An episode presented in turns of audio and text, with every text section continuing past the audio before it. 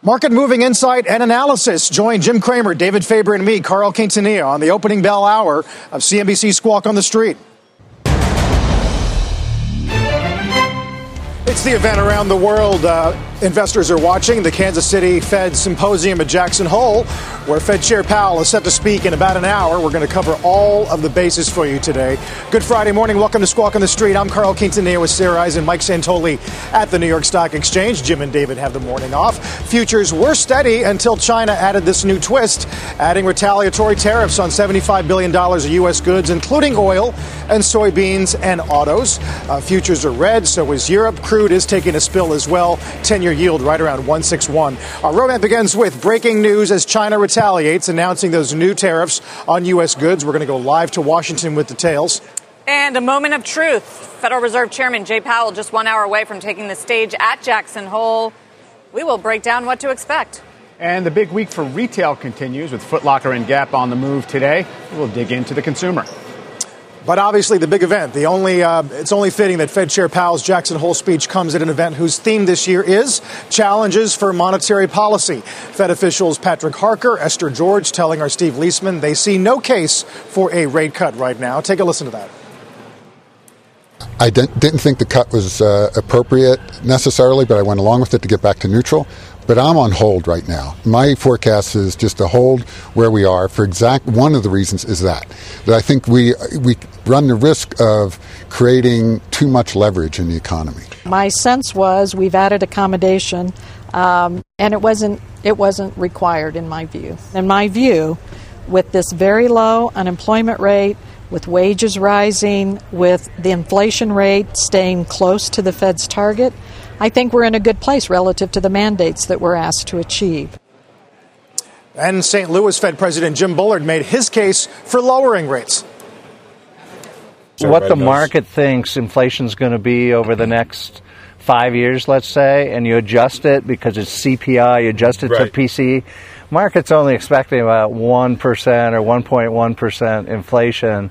So we're supposed to hit our inflation target. That's one reason why I've argued that you know we should get lower here. So we're going to wonder for now whether Powell is rewriting anything in his speech. The president tweeting a few seconds ago, now the Fed can show their stuff. Yeah, so so that's one of the challenges, right? Is the President Trump sort of overhang they have to look independent, they have to ignore that. Another challenge is what happened this morning and they how, how do you respond to a trade war? How do you respond to something that is clearly going to influence global growth. You see that in the price of commodities, oil, swift reaction lower this morning on the new tariffs, copper lower. I mean, these are indicators that the global economy is going to weaken. Can the Fed respond to that? And then another challenge is the other thing you laid out, which is there's a lot of dissent among the committee and inside the Federal Reserve about how much our economy needs another rate cut or a more aggressive cycle of rate cuts. There's this argument that we need to insure against further downside risks, even though the data looks pretty good. And, and there's another argument that why would we cut rates? The economy is in really good shape. Even before the China news this morning, there was this line starting to build that all the commentary we've heard that we've been quoting of the Fed regional presidents has kind of lowered the bar for, for Powell. So to, to basically please the markets by seeming a little bit less hawkish or more dovish uh, than the market now expects. Now, the tariff news, in theory, could enable him to go further in that direction, have an excuse to do that, if that's what he's looking to do. I think that's the, you know, the big question out there is, is his intent to essentially ratify market expectations of two more, maybe three more cuts and an open-ended easing cycle. You know, arguably not. What I liked about we heard Esther George say the economy is in a good place. We are in a good place with regard to the economy. Bullard, we didn't quote this, but he said having short term rates so far above the rest of the yield curve is a not a good place to be in. So that exactly, exactly is the contrast in views right here. Yep, uh, he, those were his exact words. The curve is not a good place to be in. That their job is to get the curve uninverted. That was Bullard's take. Um, we're going to see how Powell sort of articulates this message of why you would cut rates when a lot of the data continues to be supportive. Um, and then it's, uh, I guess, I guess Esther George did make an attempt at explaining how they're thinking about having the president in their backyard repeatedly, from a rhetorical standpoint, at least. Yeah, which is that they can't really, I mean, factor it in. I mean, we've heard a number of regional Fed presidents, Powell himself. It does. We are fully independent, and we we do not bow to political pressure. I think that's going to be a challenge that markets are looking through. Look, if you look at the Fed funds futures market, what's priced in at this point for the rest of the year?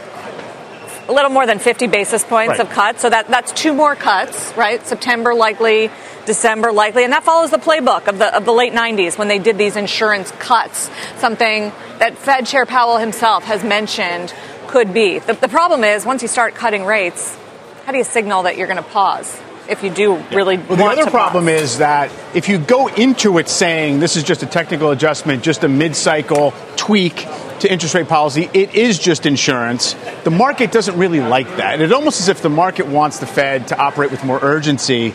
And then, yeah, sure, if it turns out it was just insurance, we don't have to do much more, great. That's, a, that, that's all benefit. One question why would Powell commit to anything without seeing the next round of inflation and labor data? No, no reason. Exactly. Right. You have three weeks to the next meeting. Right. Just at that window, you're going to probably learn a lot more. Because he might be a little shell shocked by the market reaction to some of his communications in the past. I mean, that could be a reason. We've seen him respond differently when he creates a big market sell off, mid cycle adjustment, not warmly received. Will he scrap that language in order to pacify the markets? I think that, that is a question. And then you've got the tariffs. Futures did erase earlier gains today after China announced retaliatory measures against U.S. on tariffs. Eamon Javers at the White House with latest. Didn't Larry Summers, Eamon, last night say that talks were going well? Larry Kudlow, yeah, that's right. Kudlow. Sarah, Kudlow, excuse me. Yeah, there's a lot of Larrys in this business. so, uh, look, no reaction so far this morning from the official White House apparatus, but the, the tweet you just mentioned from the president uh, saying now the Fed can show their stuff. Clearly, an implied reaction to the China tariffs. The pre- president now heaping even more pressure on Jay Powell over at the Fed with this tweet to his 63 million followers. The president clearly expects the Fed to signal some kind of easing here. That's what he's been on about all week long in his Twitter barrage against the Fed. Uh, we'll see what Jay Powell does, how he responds to both the president and to the, Ch- and to the Chinese announcement of these new tariffs this morning. And as you say, last night, Larry Kudlow told a bunch of us reporters here in the White House driveway that he thought ultimately these talks are still on with the Chinese side. Here's what he said last night. We are still planning for the Chinese team to come over here in September. I don't want to name a date or anything, but we're waiting. So the deputy's call was quite constructive, and um, uh, this may lead to a, a meeting of the principals here in Washington, D.C. So Kudlow, they're saying that they're still planning for a meeting with the Chinese side in Washington in September, but then saying it may lead to a principals meeting. Nonetheless, sort of an optimistic tone from Kudlow last night, and then this uh, imposition of tariffs and a more of a pessimistic tone from the Chinese side this morning. We'll see uh, how the president and the rest of the White House react to it as we go through the day here, guys. But uh, it should be an interesting one.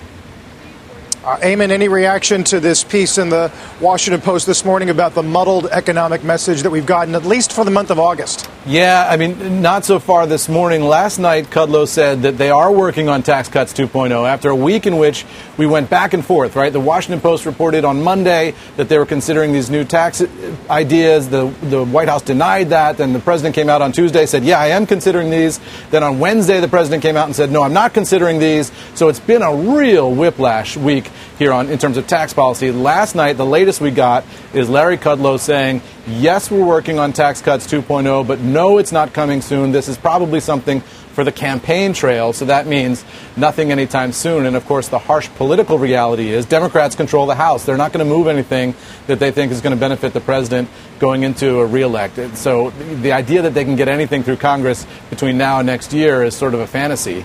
Uh, nonetheless, we've been you know, whipsawed all week with this news.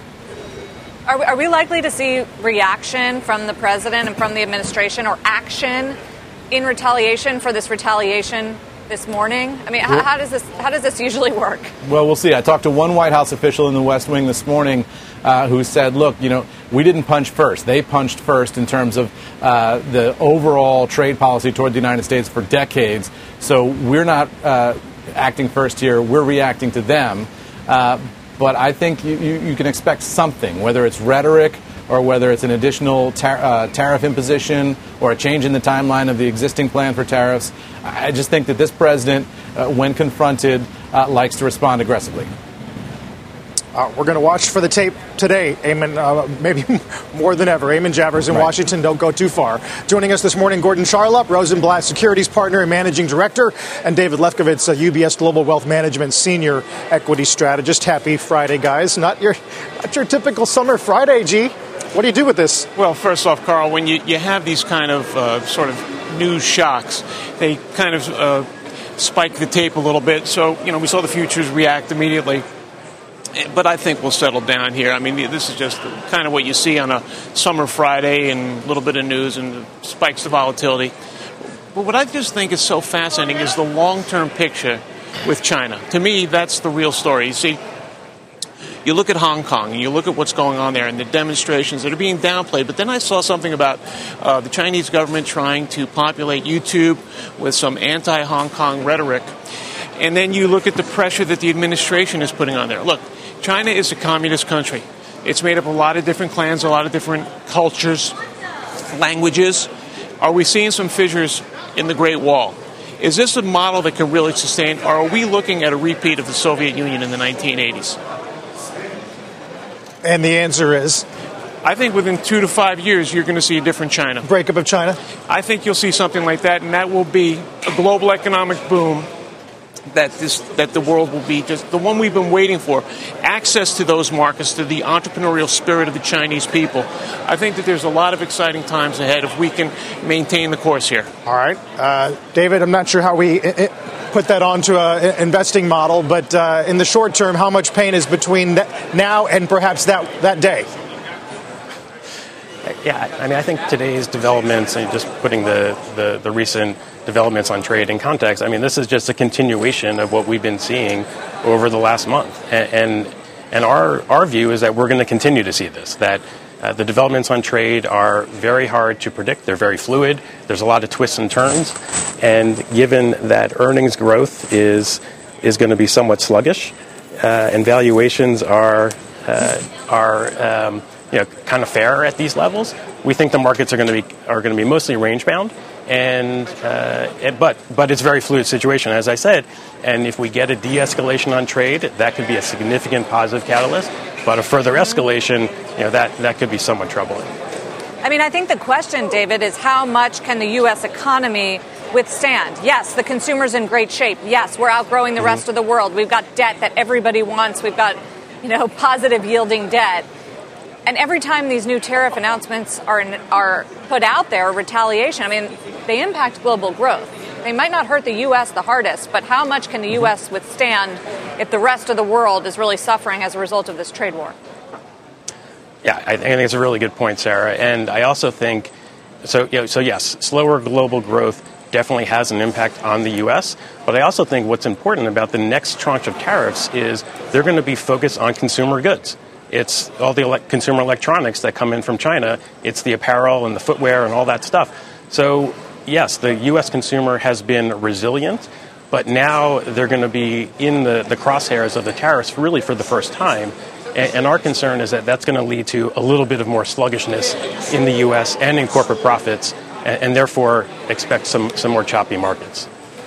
Gordon, you talked about the futures sold off quickly. They really just, as usual, chased Treasury yields down. Right, as soon as you got that headline, ten-year. Now, ten-year yield is still slightly up on the day, but essentially, uh, without any lift in yields, it seems like the stock market doesn't really have the nerve to attempt a further rebound. Is that relationship still going to just stick with us, and how does it play out?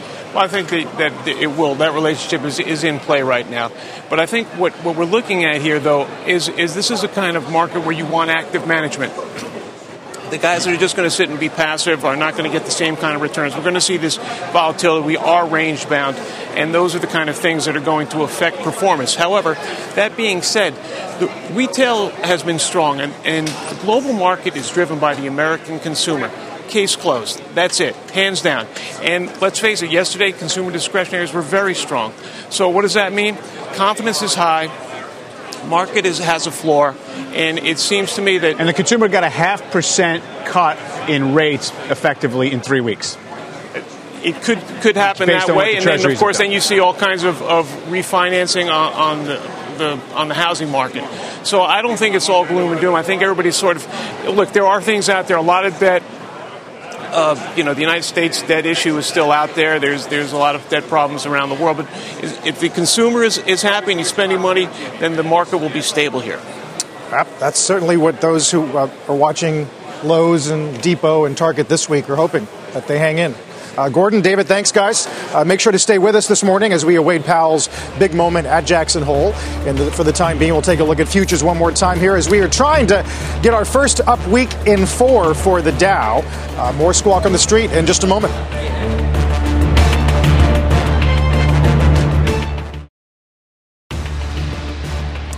Taking another look at futures ahead of the opening bell, Fed Chair Jay Powell's speech, 10 a.m. Eastern Time. They took a dip lower when China announced new retaliatory tariffs against U.S. imports. Dow futures down 144. Still positive, though, for the week. More squawk on the street. Live from Post 9 when in the NYSE when we return.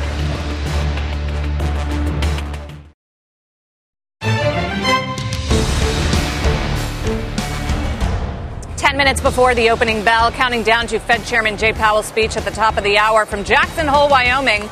Let's bring in Kenny Polcari, principal with Butcher Joseph Asset Management and a CNBC contributor. Kenny, how does the setup look to you ahead of Powell's speech? So, what does it look like? Clearly, the futures are down. I think that's more China than it is the Powell speech. But look, here's the issue. Jay Powell, it is not on the agenda for Jay Powell to discuss U.S. interest rate policy at this particular meeting. That's not what the that's not what the symposium is about, and nor should he feel forced to have to justify or not U.S. interest rate policy going into today's speech. It should be about the agenda, which is changes in monetary policy or challenges to monetary policy since the great financial crisis. So I think there's a, I think there's a disconnect here between what he should say based on the agenda and what people expect him to say because they're all screaming that they want a rate cut. And so I think there's a disconnect there. So quite honestly, I actually hope he talks about challenges to monetary policy and not about where we're going in the U.S. economy. You guys have done that. We've had plenty of conversations with Fed regional presidents. We understand what they, how they feel. We get it. It's been, the, it's been in the minutes, but I, I think that that's what he should do. Now, whether or not he does it is going to be a different story. And if he doesn't address it, then watch how the market reacts. You can imagine, Sarah, and we've been through this before. If the market doesn't hear what it wants to hear, then it's going to throw a hissy fit, and the algos are going to go crazy, and the volume's going to, uh, the uh, liquidity is going to drive by the buy side, and the market's going to convulse. If he says, if he pacifies them and tells them or says or indicates what they want to hear, then the market will stabilize and probably, you know, attempt to rally off off the weakness this morning. Kenny, uh, you know, as we do kind of build up these questions about Fed policy, as we examine every tick in the yield curve and all the rest of it that's gone on, you dial back a little bit. The S&P from late July had about a six or seven percent pullback. You've bounced, recovered about half of that. We're trading in a range. What does the market response, in a bigger sense, tell you? Is the market whistling past the graveyard, or is it saying that maybe the stakes aren't as high as we're making them out economically? I don't know. No, I, I think the, I think what it shows you is that there's a high amount of angst. I think in the market right now. Look, we are back closer to the highs than we've been, and yet there are all these concerns that we keep talking about. You know, the latest one being the inversion of the yield curve, which has now done it three times for a brief moment, but it doesn't. It's done it now three times, and everyone's making it like it's the end of the world. Meanwhile, the other six or seven or eight signals that the Fed looks at that we should be looking at to indicate whether the recession is here or not here are still mostly positive. positive, and so therefore this this this hype and this angst over the recession is coming, it's coming. Look, it is coming at some point. Of course, it's coming, but it's not here today. It's not here now. But I think the market is just anxious at the moment based on uh, kind of all the chatter surrounding everything else, right? Interest rates and the China trade policy, whether or not we're going to have one, we're not going to have one, when's it going to happen, what's going to happen with interest rates. And so I think the market's just nervous. And I think the path of least resistance at the moment at this level where we are at 29.30 is to the downside and not to the upside. Kenny Polcari, good to check in with you, sir. Tan in Palm Beach, Florida. Dow's looking to open down triple digits, opening bell just six minutes away.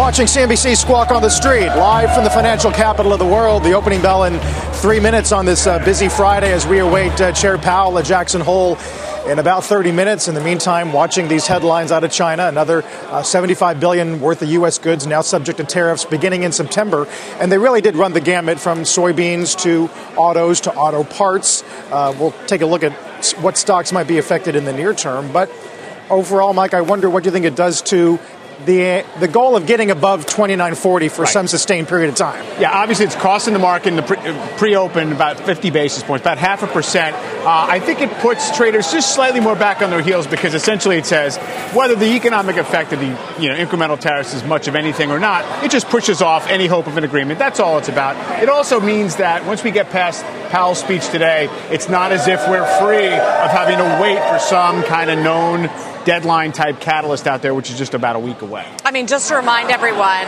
we have a lot more ammunition to put on tariffs for Chinese exports into the U.S. than they do for us. So, I mean, last year we exported a little less than $200 billion worth of products to China. Imports, what we took in from China, were a little less than $600 billion. And yes, at the top of the list of what we sell to China is aircraft, soybeans, motor vehicles, microchips, medical instruments. So agriculture and cars in particular have been very much a target of China's tariff list because they're geographically focused in Midwestern states that voted for Trump. I mean, I think that's that's part of the strategy here. And you see a reaction in the affected areas. You saw soybeans, for instance, moving. We saw GM and Ford. I mean, it's an issue. We we export nine billion dollars worth of vehicles to China, so there are pockets of weakness. Uh, although a lot of the vehicles that are exported to China are European automakers who make it here and send it there. Also, a lot of sure. used. I think it's scrap. It's used. So it's it's a it's a wide ranging thing, but it's not so much. yeah, know, they've moved production. Yes, today. a lot of the U.S. car manufacturers have moved production there. Yeah. They sell to the Chinese market. It's made there, but clearly, I mean, we're still talking about billions and parts as well. It's a very interconnected supply chain. I do think mostly the market looks at this and says, look, this just puts more pressure on the global growth story. It's not about who wins, who loses, what the actual dollar effect is on imports and exports. You have a freeze in global trade growth right now, and people are wondering if the rest of the world is going to be tipping into something worse than just a slowdown. And I, I think it just exacerbates that story. Yeah, look at oil, down 2.5%. To Sarah's point earlier, it's definitely what oil is about today as a barometer for global growth uh, down almost a dollar and a half. Let's get to the opening bell in the S&P 500 at the CNBC Real-Time Exchange. At the big board celebrating an IPO, it's ProSight Specialty Insurance, a property and casualty company focused on focusing on niche industries. At the Nasdaq, HarborOne Bancorp offices throughout New England. So one of the big themes of the week has been the haves and the have-nots in the world of retail. And that's just getting reinforced today with results like Foot Lockers and Gaps. Exactly. I mean, Foot Locker obviously is going to have a bad open, right? Gap, somewhat separate story because Gap, the report was not good. Comps down at Old Navy again, and yet the stock rallied more than 4% with the group yesterday it's going to give some of that back up, but maybe not that much. So maybe Gap's a different story than Foot Locker, where people are wondering about, you know, the, the, the forward picture there in terms of footwear. Yeah, I mean, for Gap, the story was they saw negative comps in Old Navy, which was the bright spot of their portfolio. We knew Banana Republic was weak, we knew Gap was going to be weak, but Old Navy is doing worse than expected. So we so you've got a, a, turnaround story and a project there. I think the question with Gap is whether what's the dividend yield?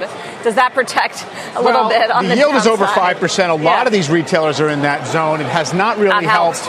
You know, on the way down very much. You look at Macy's or anybody else. It really they all look extre- either extremely cheap or somewhat expensive, which would be like the, the Home Depots or the, the winners, the acknowledged winners look a little rich. Everything else is in this sort of uninvestable, secularly challenged bucket. Yeah, and Foot Locker looks, I mean, opening down 11%. Big miss on earnings, big miss on sales, uh, lower comps, which are barely growing. Even in the statement, in the release, they said that they can do better. They came in at the low end of expectations. They say, though, as the quarter went on, they saw better results, which is something we've heard a little sort bit. Sort of echo of what Cole said, yes. But it doesn't look like the market is giving them the benefit of that doubt. So, um, to your point, Mike, about Macy's, that yield is really close to 10% now. And it sort of feeds the uh, radar of people who are watching the number of S&P components that yield more than benchmark. It's a majority. Yeah. Uh, I mean, it's a, well, certainly a clear majority out yield the treasure, 10-year treasury. But Macy's yield is also getting to a level where it's almost a little bit more of a, of a warning signal than it is, you know, an attraction. Because you have to say, not only can they cover the dividend, but what does it say about how the underlying business is being valued uh, that in fact people are looking beyond this very rich yield. I mean, even though you have those two losers, guys, of the morning on retail, consumer discretionary is still the best performing sector by far this week in the market, up 2%. And yes, it was thanks to Walmart, really strong quarters, Target, Target Lowe's, Depot. Yeah. And yesterday, a massive short squeeze across the smaller ones. Well, that was Nordstrom. So this is what uh, some of the bears have argued that uh, Target's revenue beat was not that big versus expectations. Same with uh, uh, Lowe's, I think. Yeah. And uh, did they justify a 10%, 20% gain, or was it just the Bears uh, covering? So I don't think Target and Lowe's necessarily were the heavily shorted ones that people had to run away from uh, on the though. short side. But I do think that you've had this world of retail where people didn't feel it was safe to invest, to really bet heavily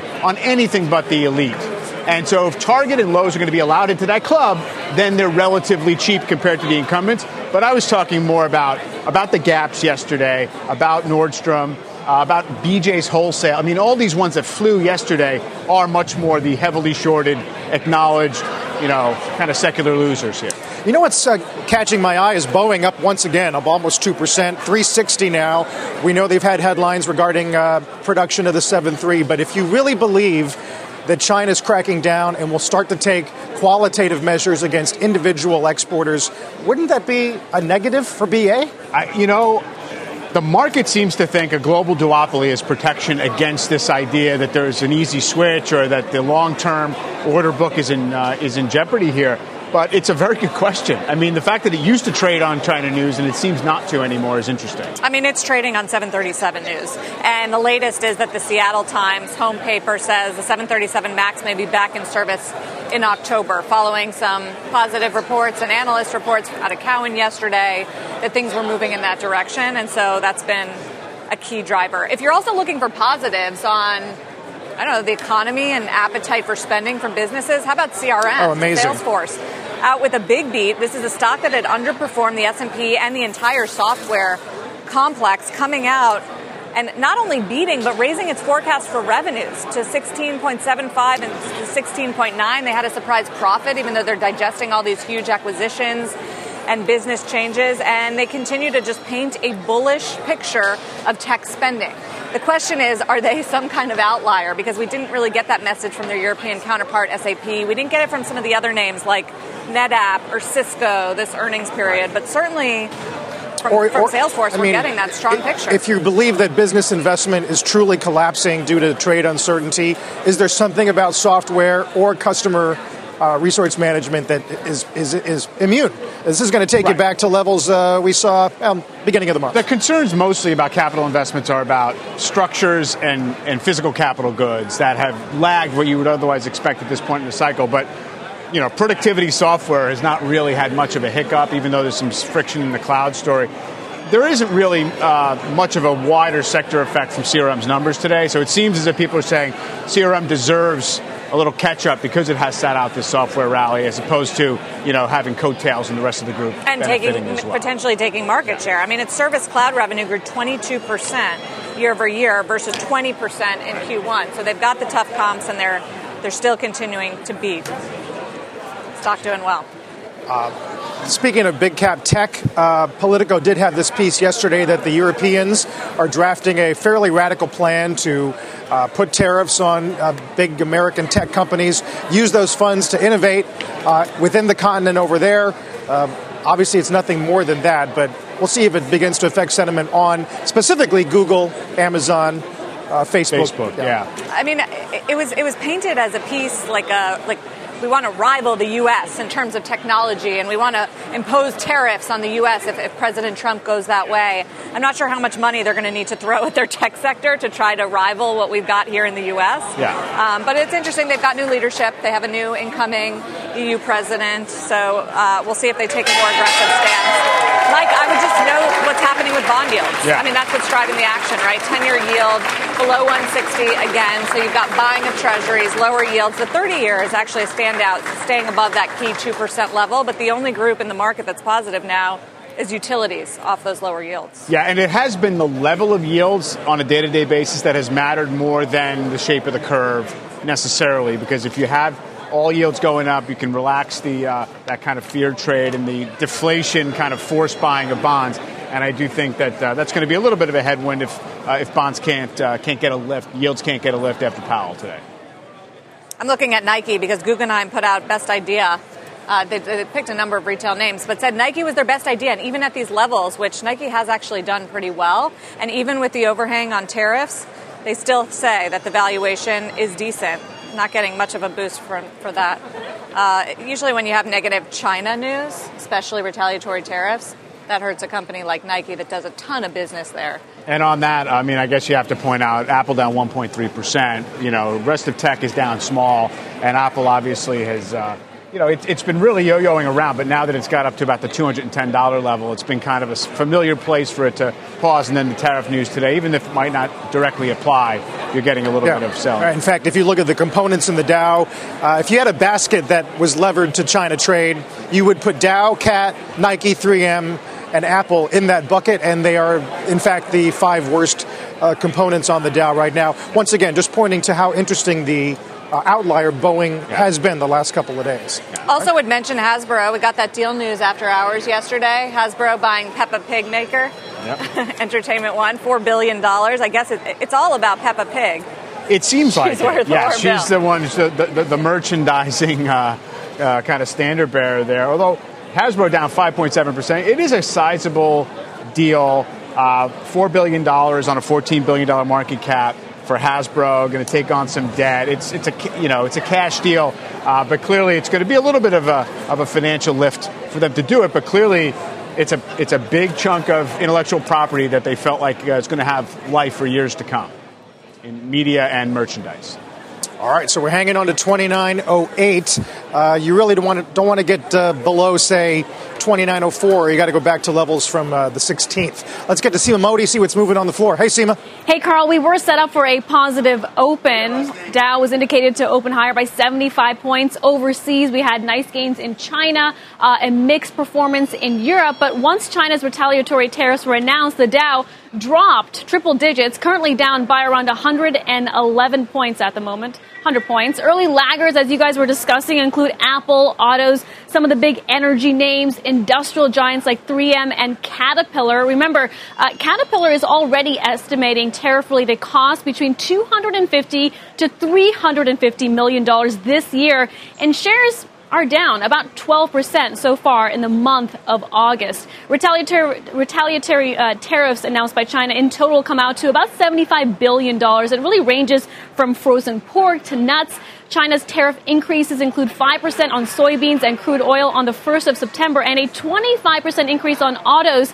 on the 15th of December. The reaction, you can see WTI crude sharply lower on this announcement. Gold is higher by around a half a percent on this safe haven bid. Let's also talk about the Chinese yuan. It's slightly weaker against the US dollar right now. Remember, it was August 4th when the Chinese central bank allowed its currency to fall below 7. That was also seen as a retaliatory response. No surprise, cyclicals are lagging right now. The banks are weaker with bond yields a bit under pressure. And let's also talk about retail. That sector is down today, but remember, earnings have surprised to the upside. Profits, in fact, higher by 5% for the sector and even higher when you strip out Amazon's numbers. Retail also a bright spot for the week, but that leadership could change with the latest salvo in the trade war. Big winners include Target, Gap, Abercrombie, Stamps.com. On the losing side, it's Macy's and L Brands. Guys, sending it back to you. Seema, thank you very much. Joining us, joining us uh, for more on these markets is Kristina Hooper, Invesco Global Market Strategist. Also with us is Matt Toms, Voya Investment Management, CIO of Fixed Income.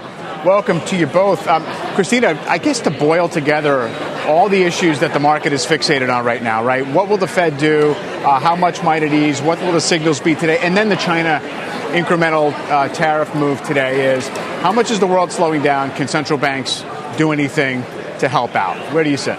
Well, certainly the world is slowing down a little bit more today after China's announcement. And I don't think central banks can do anything to stop this. They do not have the remedy uh, for this illness. Uh, the only remedy is really uh, dialing down of the trade wars, and I don't see that happening.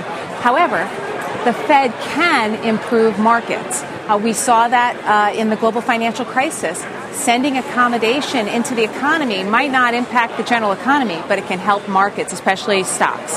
And so, in that context, what will the Fed do uh, in terms of signaling today, do you think, and what should it be doing?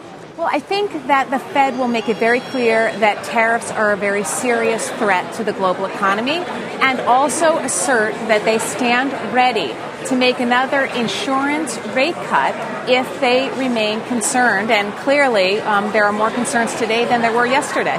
That would seem it's going to leave them a little bit behind the market, though, if just another insurance rate cut is the message, right? But we heard from other FOMC members yesterday, and they're very reluctant to make another rate cut. So I think that Powell needs to be very measured in what he says today.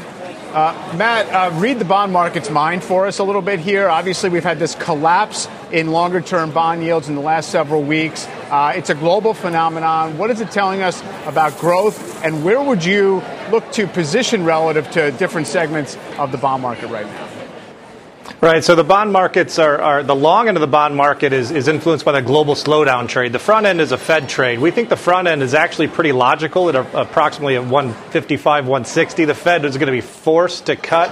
It's that back end that is representing the trade uncertainty. We think that back end should steepen as some of the trade uncertainty begins to slowly abate. It's going to take time.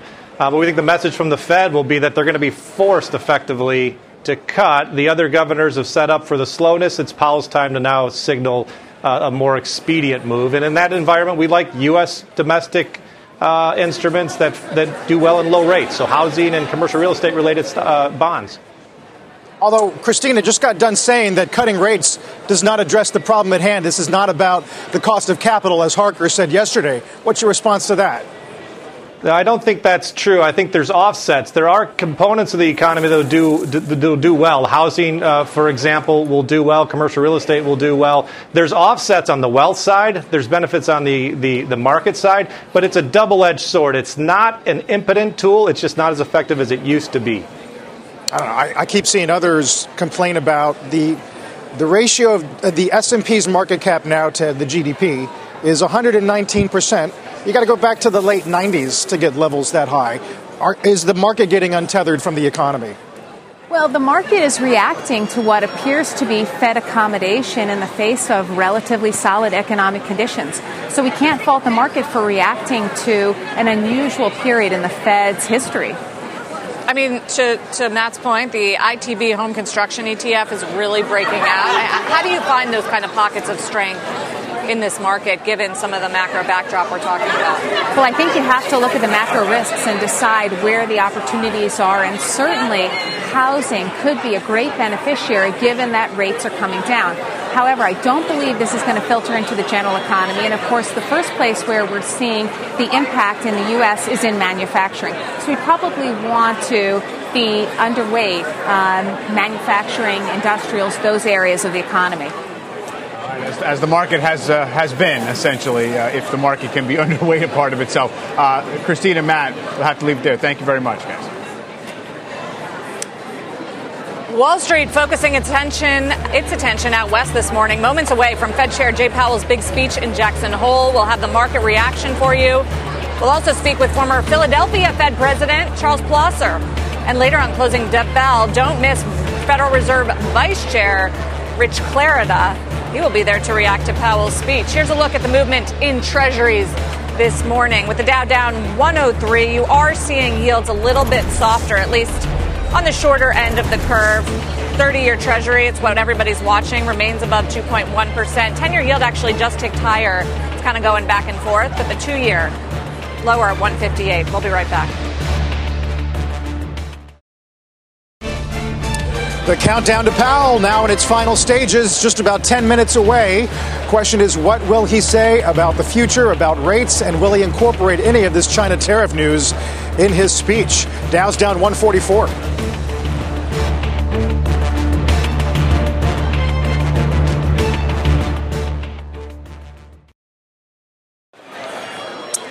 Less than 10 minutes uh, to Powell. There's a live shot of Jackson Hole as we begin to see the market try to prep for this. Dow's down 140, dollar index is higher, VIX is above 18. Uh, question is whether or not we're starting to believe he's going to deliver less than some people hope. Yeah, go, before this China tariff news today, I think the market was looking for an excuse to release higher a little bit, just because uh, set, scene has been set um, with relatively hawkish commentary. Where, and you know, Sarah, we had Paul McCulley from yeah. uh, formerly of PIMCO on yesterday, who seemed pretty sure that that Powell was going to give a big picture message about how the Fed in the future will react incoming information and tolerate lower levels of unemployment and essentially say, look, this is a new world. The economy is not producing inflation like we thought, and therefore we need to be more uh, accommodative on a net basis down the road. Maybe not in the next three or four months, but just in general, uh, it was he, he was making the case that Powell's ready to give that kind of a message because what has been lacking is a well articulated framework for how the Fed has been viewing these decisions because there is so much conflict on the committee. And I guess the upshot of that would suggest easier monetary policy to fight the lower inflation. All else being equal, easier. You know, look, yeah, he's going to talk about central bank challenges.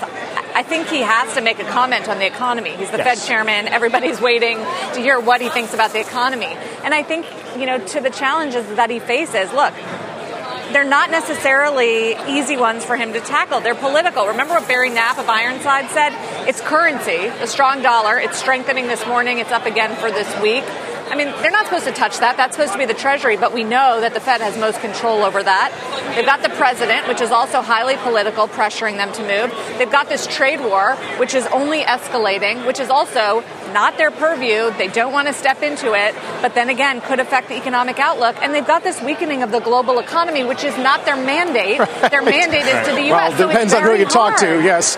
Meanwhile, Harker, who was pretty hawkish with Steve yesterday, once again, uh, does not see a shock to the economy happening right now. Fed does not need to act right now, apparently unmoved by the tariff headlines, although maybe they're just trying to give uh, Powell some cover uh, to operate within a Could safer be. box. But then you've got Jim Bullard, who's a voter on the committee, saying you know, this time shouldn't be different with the yield curve, and I'm worried about what it's signaling, and I think we should get ahead of it. But that's the path out of this argument, isn't it, though? You can say the economy right now is performing very well. We don't really see the need for a rescue of the U.S. economy, but because the yield curve is set up in this particular way, it's very conspicuous that it seems like we're too tight relative to world conditions. We have to ease for that reason, and easing does not mean we think the economy is in trouble. There is a path rhetorically through that opening. He already went down the insurance cut path. Yeah. He already went down the risk management. We need to get ahead of any potential slowdown. We want to keep this suspe- uh, expansion alive. If he's going to go down that path, it would suggest that he should keep cutting interest rates on a deterioration of global growth. Uh, maybe he echoes Bullard, who says the U.S. is at the high end of the curve and we're missing our inflation target. If we hit it, then we can always take it back. The cost of being easy are not very high at the moment. Right. Yeah. Right. So uh, it's coming up after the break. When we come back, what the Fed chair will say in his much anticipated speech at Jackson Hole. You've been listening to the opening bell on CNBC's Squawk on the Street.